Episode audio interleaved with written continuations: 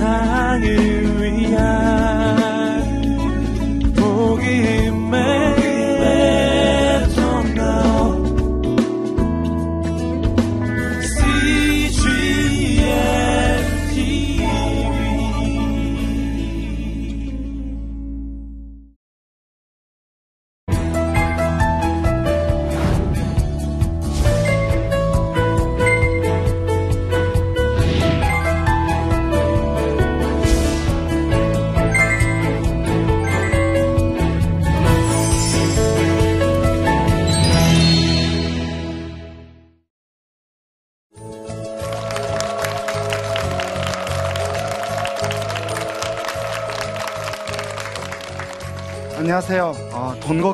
없는 우리 집 지원센터 김의수 센터장입니다.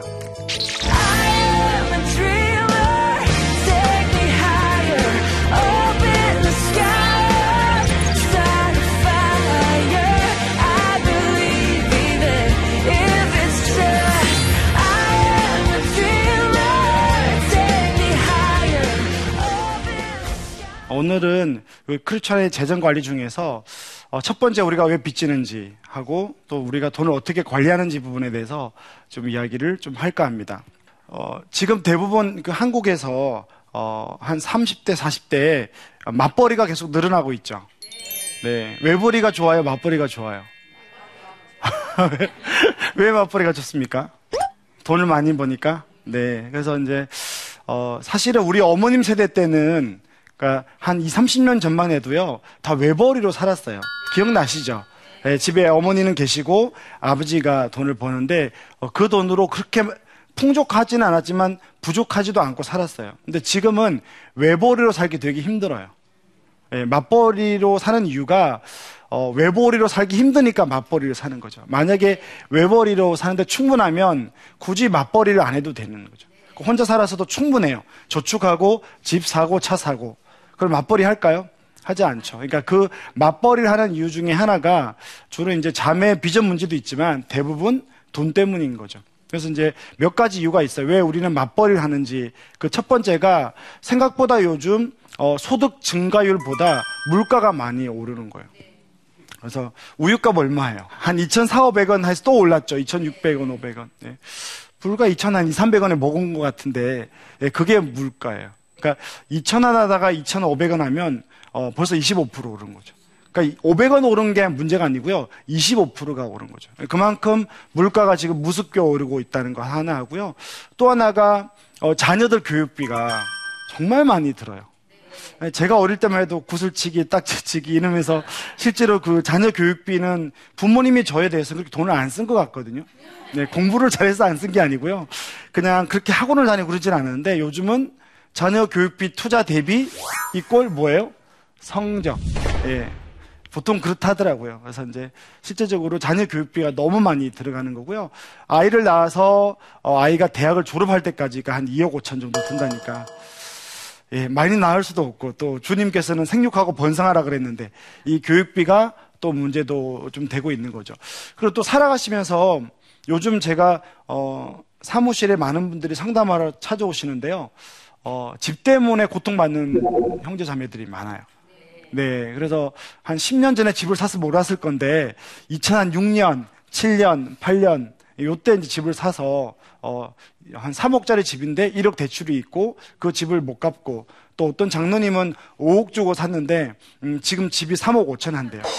예, 그러니까 우리가 웃을 일이 아니에요. 5억 주고 샀는데 어, 3억 5천 하면 내 돈 1억 5천이 없어진 거고요. 그분은 5억 중에 2억이 대출이었어요.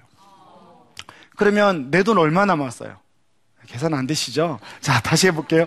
5억이, 5억 주고 샀는데, 어, 내 돈이 3억이었고, 대출이 2억이었어요. 예, 그런데 1억 5천이 없어졌으니까, 내 돈 1억 5천이 없어진 거예요, 여전히. 그래서 내 돈 3억 중에 1억 5천이 없어진 거예요.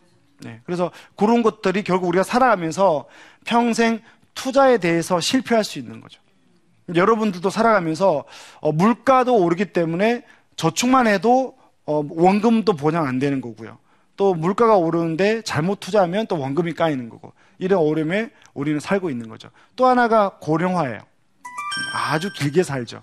저희 할아버지가 제가 초등학교 3학년 때 이렇게 소천하셨는데요. 어, 68세로 소천하셨어요. 그러니까 60세까지 딱 일하시고 8년 살다가 딱 하나님 부르셨어요.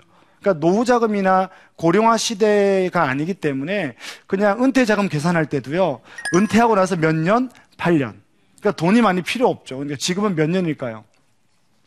60 지금 60세 기준으로 어 여성분이 어 87세, 남자분이 81세. 지금 60세 기준으로. 그러니까 우리 나이로 따지면 한 30년.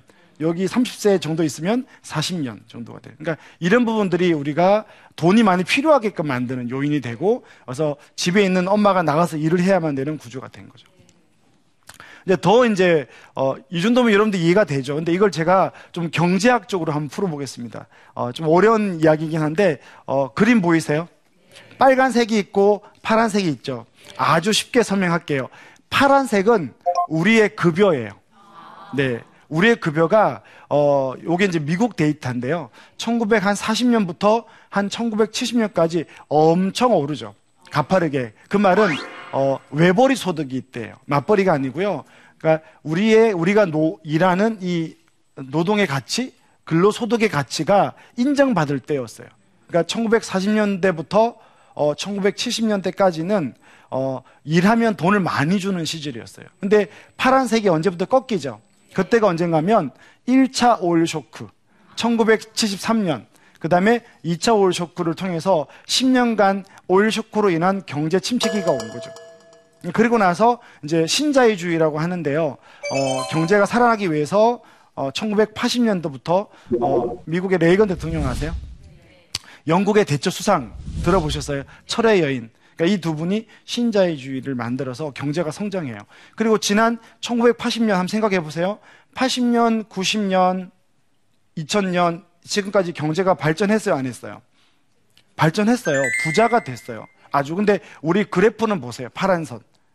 막 경제가 성장하고 아주 국가는 부자가 될 때 우리 소득이 올라가요, 안 올라가요? 생각보다 안 올라가요. 이건 물가에 비해서 안 올라간다는 거죠. 빨간색은 물가예요. 근데 어느 순간 빨간색을 못 따라잡죠. 파란색이. 그 말은 이런 거예요. 남편분이 혹은 여러분들이 일을 해서 돈을 벌잖아요. 그 번 돈으로 그냥 뭐 하려면 쓸 돈이 없는 거예요. 그런 거 못 느껴요? 네. 진짜 돈 가지고 쓸 게 없어요. 뭐 집, 아이들 교육, 뭐 노후 자금, 차, 웬만한 급여 갖고 안 되는 거죠. 그러니까 요, 요 선이 뭘 이야기하는가 하면 한참 급여가 오른 거죠. 옛날에는 우리가 그냥 나가서 혼자 일해도 충분한 소득을 가지고 왔지만 지금은 그 가져온 소득으로 물가가 더 오르기 때문에 더 많이 쓴다는 거죠. 요 그림도 마찬가지죠. 아까 말씀드린 몇 년도를 기준으로 하라고요? 1970년. 오일 쇼크를 기준으로 하기 전에 어, 국가가 돈을 벌고 생산성이 올라갈 때 우리 급여가 올라가야 안 올라가요? 따라 올라가죠. 근데 언제부터 안 올라가요? 1970년 그리고 80년 이후에 세계 경제는 성장하지만 우리 소득은 거의 정체되어 있죠. 예, 그래서 이게 고용 없는 성장이라도 하고요. 우리가 번 돈으로 힘든 거예요. 제가 좀 더 쉽게 설명드릴게요. 일단은 우리가 맞벌이 하는 거 우리가 좀 더 돈을 아껴서 해야 되는 가장 큰 이유 중에 하나가 뭐냐면 우리나라 GDP가 얼마예요? 그러니까 GNI라고 해서 1인당 국민소득 2만 불 시대 이런 이야기 하죠. 2만 불이면 2,200만 원이에요. 그러면 4인 가족이면 9천만 원 벌어야 됩니다. 그러니까 쉽게 말해서 우리는 우리가 서울에 4인 가족의 평균이 얼마인 국가에 살고 있다고요? 9천만 원인. 그러니까 GDP가 오르는 게 좋은 게 아니에요. GDP가 3만 불 되면 4인 가족이면 1억을 벌어서 살 수 있는 나라라는 거죠. 그러니까 우리나라는 수준이 높아져요. 얼마만큼? 3만 불.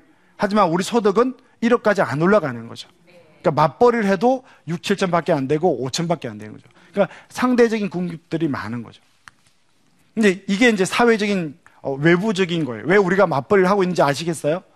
예, 전에는 혼자 벌어서 안 되는 거예요. 이런, 이런 이유들 때문에. 근데 이제 더 문제가 있어요. 더 큰 문제는 뭐냐면 우리들 마음이 우리들 마음이 중심을 못 잡고 돈에 끌려가는 거예요. 참조 틀이란 건 뭐냐면 여러분들이 물건 하나 살 때, 아, 이건 비싸다, 안 비싸다 생각하는 기준의 틀이에요. 집에 김치 냉장고 있어요, 없어요? 네, 요즘은 다 있죠. 예, 김치 냉장고가 나올 때 집에 집집마다 있지는 않았죠. 자동차도 마찬가지고요. 근데 지금은 다 있, 어야 된다고 생각을 하죠. 네. 그러면 이제 제가 말씀드리고 싶은 건 그런 거예요. 무슨 돈으로 사냐는 거예요.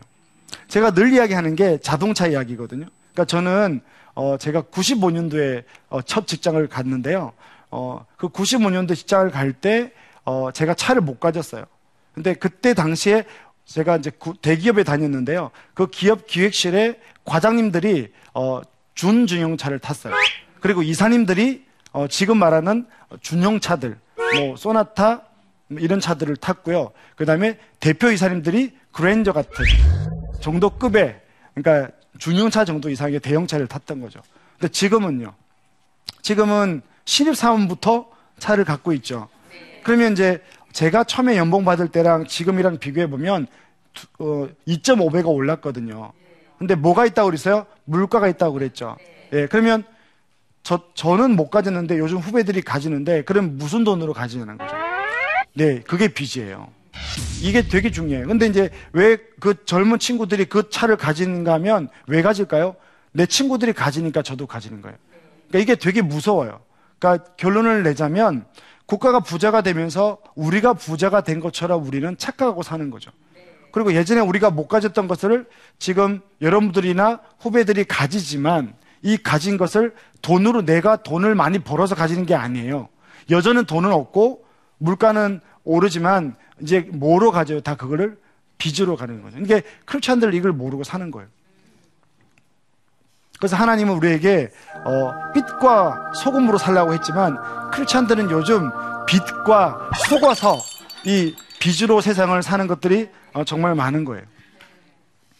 근데 이런 참조틀을 깨는 것들은 아주 어려워요.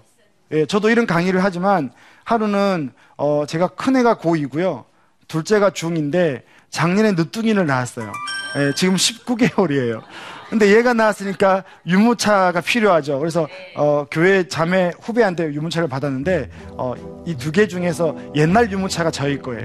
잘 구르지도 않아요. 바퀴도 작아서 이걸 타고 백화점을 가는데 바깥 상대방에서 큰 유모차가 이렇게 굴러오는 거예요. 예, 빨간 유모차 굴러오는데 지나가는데 저희들이 고개를 숙였어요. 왜 이게 그만큼 비교되어지는 거예요. 저도 이런 강의를 하고 예, 저도 어, 많은 급여를 받지만 어쨌든 하나님 앞에서 빚지지 않고 알뜰해야 하는데 생각하고 작은 걸 물려받았는데 그렇게 자랑스러운 유모차가 맞닥뜨리니까 고개를 숙이면서 아내가 지나가면서 뭐라 하는가 하면 저거 할부로 샀을 거라고. 예, 그래야 마음이 편한가 봐요. 네. 그만큼 우리는 비교되어진 세상에 사는 거죠. 그래서 이제, 어, 우리는, 어, 결국은 우리가 돈을 관리하고 쓰는 것부터 해야 되는 거죠. 그러니까 우리가 왜 어, 예산을 세우고 시스템을 만들어야 되는가 하면 뭐라고 이야기했어요? 외부적으로 이런 신자유주의 때문에 우리가 맞벌이 할 수, 없, 맞벌이를 하지 않으면 안 되는 구조를 만들어 놨고 두 번째는 그와 함께 우리가 지혜가 많이 없고 우리도 세상을 따라서 돈을 막 쓰고 있고 빚지고 있다는 거죠. 그렇기 때문에 하나님이 주신 돈을 우리는 어떻게 관리할지 문제도 이야기를 해야 되는 거예요. 그래서 오늘 제가 여러분들의 이야기하는 건 이거예요. 예산 시스템을 세우자. 따라해 보세요. 재무 시스템. 네, 재무 시스템은 1년 단위로 하는 거예요. 그러니까 집, 메모했다가 집에 가셔서 해보세요. 그래서 항상 소득을 우리가 따질 때는 소득은 월로 따지죠. 여러분들 그 급여날 어떤 일이 일어나세요? 급여날. 한번 생각해 보세요. 예, 다음 주 월요일이 급여일이다. 예를 들어서. 예, 다 나가요. 예, 다 나가요. 그러니까 어, 제가 해드리고 싶은 건 뭐냐면 이 시스템을 통해서 저는 급여가 들어오면 제 돈을 아무도 손을 못 대요. 그러니까 무슨 차이인 줄 아세요? 저는 신용카드가 없어요. 그리고 저하고 상담했던 많은 분들 중에 돈이 없는 분도 신용카드가 없어요. 그러니까 돈이 없고 많은게 문제가 아니고요. 우리가 사실은 하나님이 우리에게 급여를 주실 때 우리가 왜 안 기쁜가 하면 이 돈을 온전히 받은 적이 없는 거예요. 급여가 들어와요. 그러면 이미 빠지기 바쁜 거죠. 그러니까 물론 이제 수도비도 내고 가스비도 내는 거 그거 말고요. 주로 카드 값이 먼저 빠져요. 그러니까 하나님이 우리에게 열심히 벌어서 돈을 주셔도 우리에게 돈을 이렇게 주셔도 우리가 안 기쁜 거죠. 왜? 카드로 다 빠지니까. 그래서 제일 먼저 해야 될 게 뭐냐면 일단 저는 신용카드를 좀 줄이거나 안 쓰는 게 크리스찬들의 재정 관리의 첫 번째인 것 같아요. 왜냐하면 하나님이 안 주신데 쓰는 게 신용카드거든요, 사실은요. 그러니까 이 신자유주의 시대의 가장 큰 문제가 뭐냐면 이 credit society인 거예요. 그러니까 내 돈이 없는데 쓸 수 있는 거죠. 근데 원래 성경은 그렇게 말하지 않거든요. 그래서 빚이 제일 성경에서 빚은 아주 어, 위험하고 무섭게 다루어요. 성경에서 빚은요 노예를 뜻하는 거예요. 고대 사회에 내가 빚이 있다 그러면 자식을 빚을 못 갚으면 어, 지금 파산도 있고 회생도 있죠. 근데 그때는 자식을 내다 팔아야 되는 거죠. 그게 빚이에요. 그 성경의 빚에 대해서 그렇게 이야기하고 있는데 우리는 너무 그걸 쉽게 생각하는 거죠. 그래서 첫 번째는 신용카드를 줄이자. 가능하면 안 써서 여러분들이 급여가 딱 되면 제가 그런 이야기를 해요. 급여가 들어오면 매문찮게 게 뭔지 아세요? 11조를 현금으로 떼는 거예요. 신용카드로 뺏기는 게 아니고요. 자, 만약 200을 벌어요. 300을 벌어요. 그럼 매문 차는 건요. 제가 그렇게 요구를 해요. 통장 11조 봉투에 현금으로 돈 찾아서 넣어놔라. 만약에 25일 다음 주 올리나 들어오면 일단은 무조건 돈을 떼놔라. 그리고 이제 예산을 세우는 거예요. 근데 우리는 그렇게 못해요. 근데 먼저 11조를 하나님 앞에 현금으로 안 떼놓으면 카드를 쓰다가 돈이 없으면 많은 믿음의 지체들이 11조를 건드리고 헌금을 기, 건드리게 되는 거죠. 그래서 11조부터 떼놔야 되는 거고요. 그 다음에 해야 될 게 이제 예산을 세우는데 이 예산은 중요한 건 1년 단위로 세워요. 그러니까 여러분들은 보통 급여를 받으면 월 단위로 받죠. 근데 이게 뭐가 문제인가 하면 어, 만약에 연봉이 이 기준 잡기 되게 힘듭니다. 제가 그냥 기준을 잡는 거예요. 연봉이 4,800이 되는 40대 집사님이 있다고 생각할게요. 1년에 4,800이면 400만 원이죠. 1년에 4,800이면 매월 400만 원이죠. 근데 연봉은 4,800인데 매달 400만 원씩 안 들어와요. 왜냐하면 매달 들어온 달도 있고 짝수다 또 다르고 또 명절도 있고 보너스도 있다. 그러면 정신이 없는 거예요. 근데 사람들이 어떻게 돈을 쓰는가 하면 매달은 아껴서 쓰거든요. 근데 보너스가 500이 들어와요. 그러면 아껴 썼기 때문에 이 500만 원을 한꺼번에 써요. 그것을 공돈의 경제학이라고 그래요. 마치 여러분들이 천만 원 적금을 타요. 근데 그 통장에 목적도 없고 어떤 가치도 없어요. 그러면 천만 원이 다음 달에 만약에 나오면 그 돈을 가지고 어 예, 마트에 가도 비싼 것부터 사는 거죠. 남편도 돈 냄새를 맡고요. 예, 나도 어디 가면 어, 만약에 어떤 마트를 갔다. 그러면 김치 냉장고가 있으면 옛날에는 50만 원짜리를 봐요. 왜? 그냥 급여 가지고 사야 되니까. 근데 천만 원 내일 모레 들어와요. 그러면 내 몸은 이미 40이 아니고 100만 원짜리로 가서 자신감 있게 고르고 있는 거예요. 이게 공돈의 경제학이에요. 마찬가지로 적금을 들 때도 어떤 가치나 어떤 명, 명분, 어떤 목적을 두어야 되는 것처럼 어, 급여를 받을 때 이 급여를 반드시 어, 연으로 생각해서 합쳐야 되는 거죠. 아니면 매달 쓰는 거 쓸 거 없다고 저축 안 하고 또 목돈 들어오면 고맙다고 돈 쓰고 그러니까 1년으로 저축할 돈이 줄어드는 거죠. 이거는 하버드 대학에서 전부 시스템으로 어, 논문으로 다 발표한 것들이에요. 그러니까 돈을 어떤 부류는 매달 나누어서 쓰는 사람.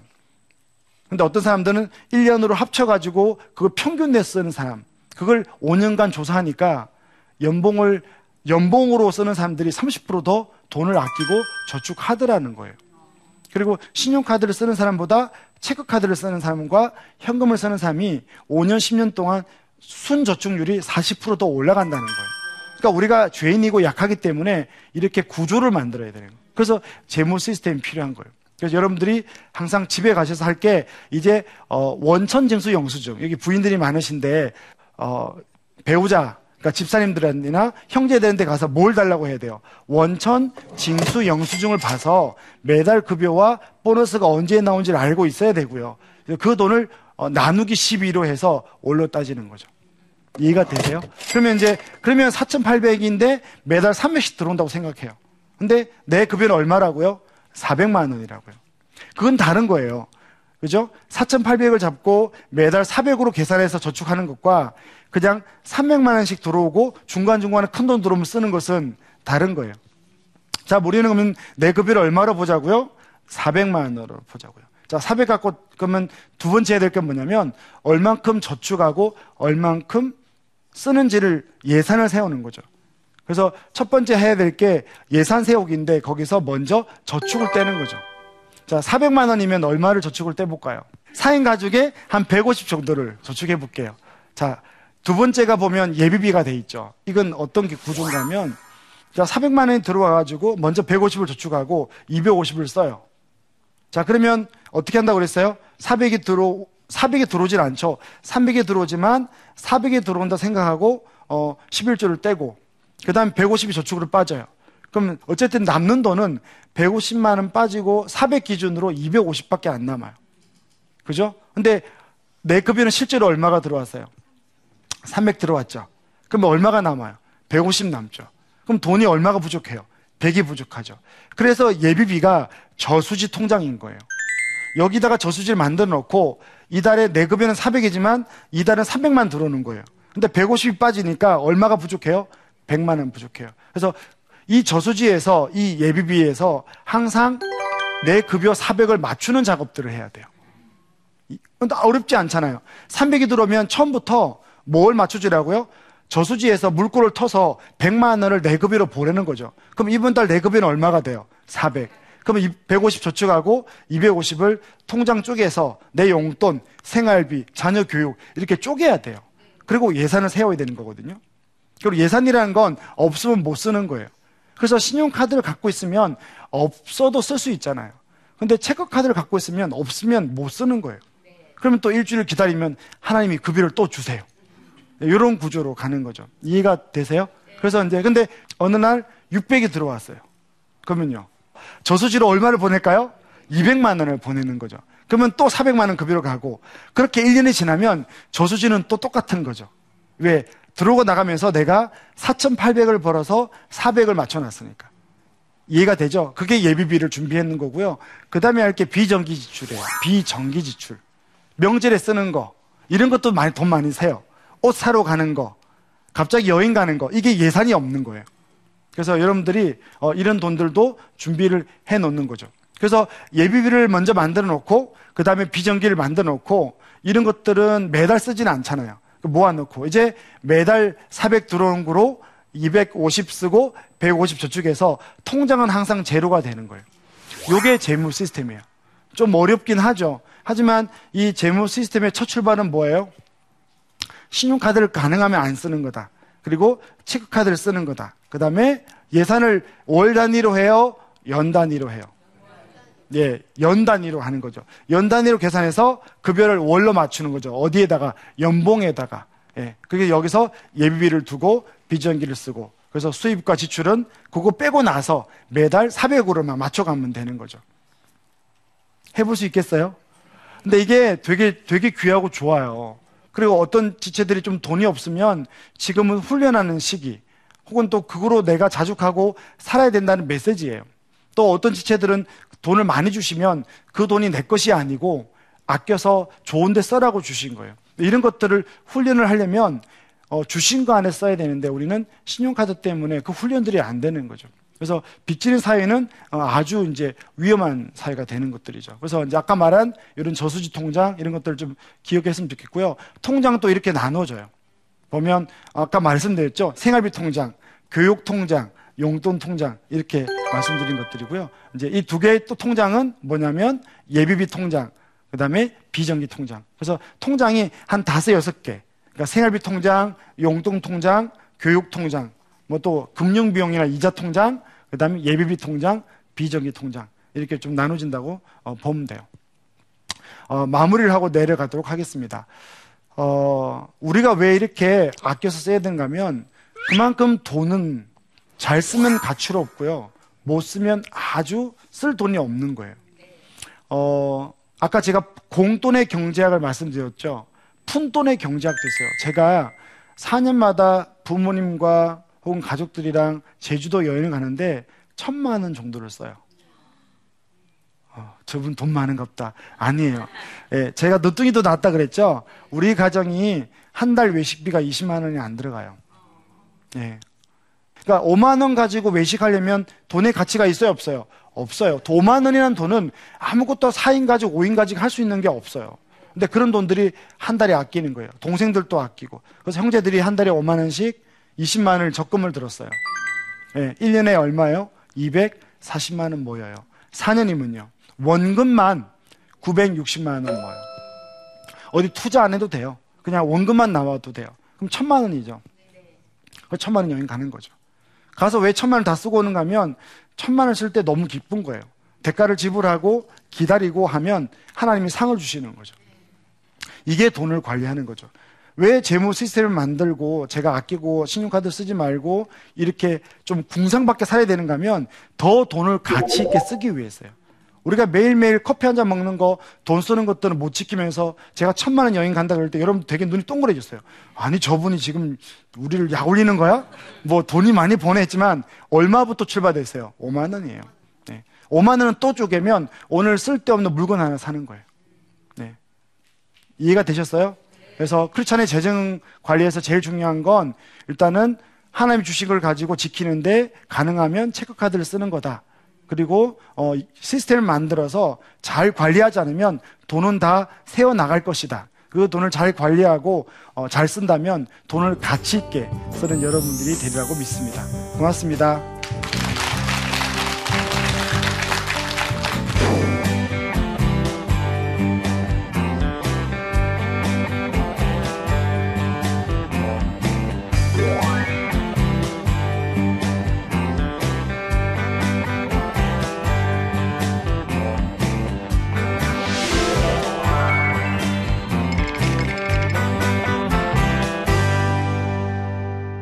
카드 사용을 자제하려고 자제하라고 하셨는데요.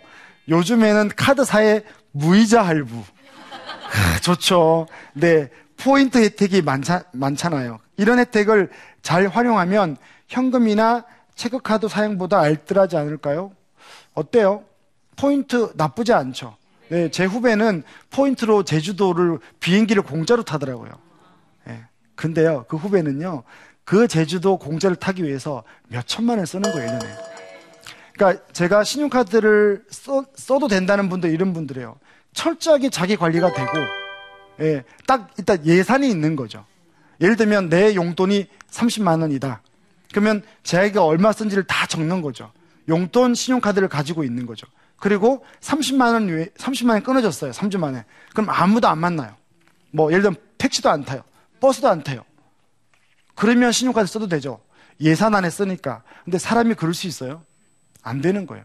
그러니까 포인트 잘 여러분들이 한번 1년간 신용카드 산 걸 다 한번 빼보세요. 포인트보다 더 많은 돈을 쓸 수 있어요. 그 포인트는 죄송한데 믿게요. 그리고 소득공제 받는 것도 신용카드보다 체크카드 소득공제가 더 많아요. 내년에는 신용카드가 급여 소득 25% 넘는 거에 한해서 15%가 10%로 줄어들어요. 체크카드는 25% 그대로 남아 있어요. 네, 그래서 카드 사용은 뭐 포인트가 있긴 하지만 체크카드도 포인트가 있고 그 포인트가 몇백만 원, 몇천만 원 결정적으로 우리에게 도움이 되지는 않는 거죠. 포인트로 주로 뭐 해요? 커피 뭐좀 아끼고 네, 더 먹는 거죠. 그래서 어, 행동 경제학적으로 이건 이미 증명이 됐어요. 그러니까 신용카드를 쓰는 그 사람과 현금을 쓰는 사람 사이에 아무리 포인트를 많이 줘도 몇백만 원, 몇천만 원 포인트가 오지는 않으니까 가능하면 그럼에도 불구하고 좀 자제를 했으면 좋겠고요. 어, 무이자 할부 같은 경우는 그래요. 이것도 행동 경제학적으로 이런 거예요. 물건이 300만 원이면 보통 무이자가 11개월일까요? 8개월일까요? 10개월일까요? 10개월 보통 해요. 일반적으로. 계산하기 쉽게끔 해요. 여러분들이 물건이 300만 원이에요.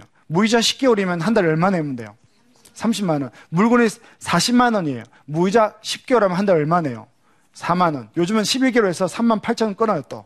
4만 원이 많다고. 그 숫자 가지고 이제 어 마케팅을 하는 건데요. 사실은 우리가 우리 뇌는요. 여기가 물건이 만약에 200만 원 해요. 자, 신용카드를 쓰는 분들은 무이자를 쓰는 분들은 이 물건을 살 때 우리 뇌는 20만 원을 기억해요. 왜? 10달을 나누니까 물건을 구매할 때 우리 뇌에서 아, 이걸 살까 말까 할 때 200이라는 단어가 우리 머릿속에 안 들어와요. 얼마가 들어온다고요? 20만 원이죠. 아, 그럼 20만 원 낼 수 있잖아요. 네, 그래서 이것도 하나 사고. 또 다음 달 또 홈쇼핑에서 또 뭐 19만 8천 원. 아, 19,800원 정도야. 예, 20만 원 안 팔아요. 19만 8천 원. 그럼 19,800원 되잖아요. 예, 만 원, 만 원 되잖아요. 만 원대. 2만 원도 아니에요. 예, 그렇게 또 사고. 그런 게 모임이 많잖아요. 예, 그래서 저는 하나님의 백성은 주시면 산다. 없으면 때를 기다리고 모은다. 아주 간단한 삶을 살아야 되는 거예요. 아셨죠? 네. 두 번째, 헌금 생활하기가 쉽지 않습니다. 헌금 때문에 너무 부담을 갖는 것보다는 상황에 따라 조금 자유로워지는 것도 좋지 않을까요? 아, 아주 이, 이 조심스럽게 반응을 해야 되는데요. 어, 일단은 하나님의 것은 반드시 떼어내야 되고요. 제가 이런 분이 있습니다. 부모님의 빚 때문에 그 빚을 갚기 위해서 너무 온 가정이 파탄되는 거예요. 그 11조를 어, 현금 서비스 받아서 내는 거예요. 상담하러 왔어요. 그래서 같이 기도해주고 축복해주고 어, 하나님께 저도 기도했는데 저의 기준으로는 어, 조심스럽게 말했어요. 어, 하나님이 당신 내는 20만 원, 30만 원 없어서 돌아가신 분도 아니고 하나님 부자다.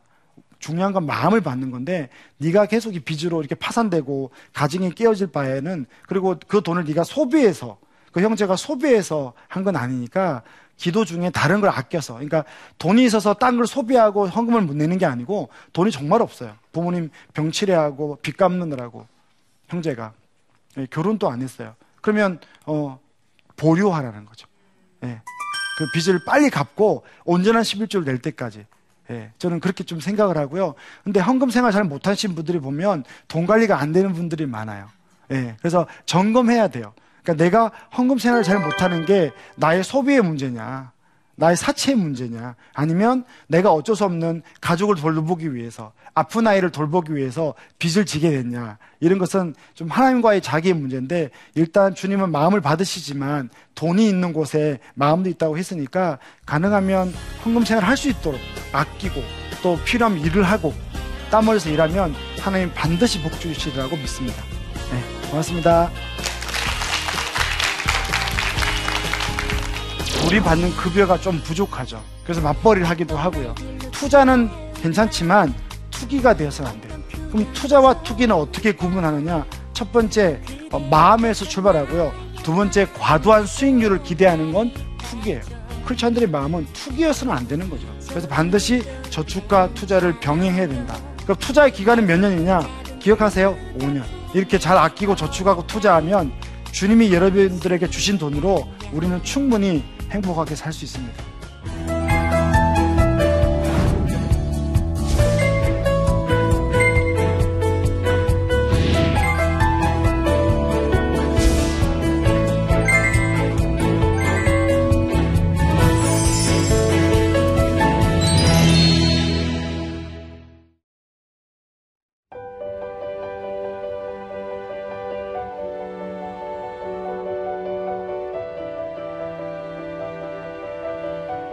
세상에는 수많은 교회들이 있지만 더 깊이 있는 말씀 강해를 찾기 위해 크기로만 교회를 선정하지 않습니다.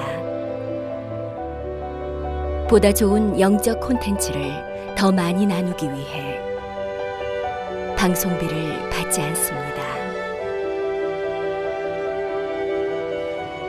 1년 365일 복음만 전하고 싶어서 우리는 광고를 하지 않습니다.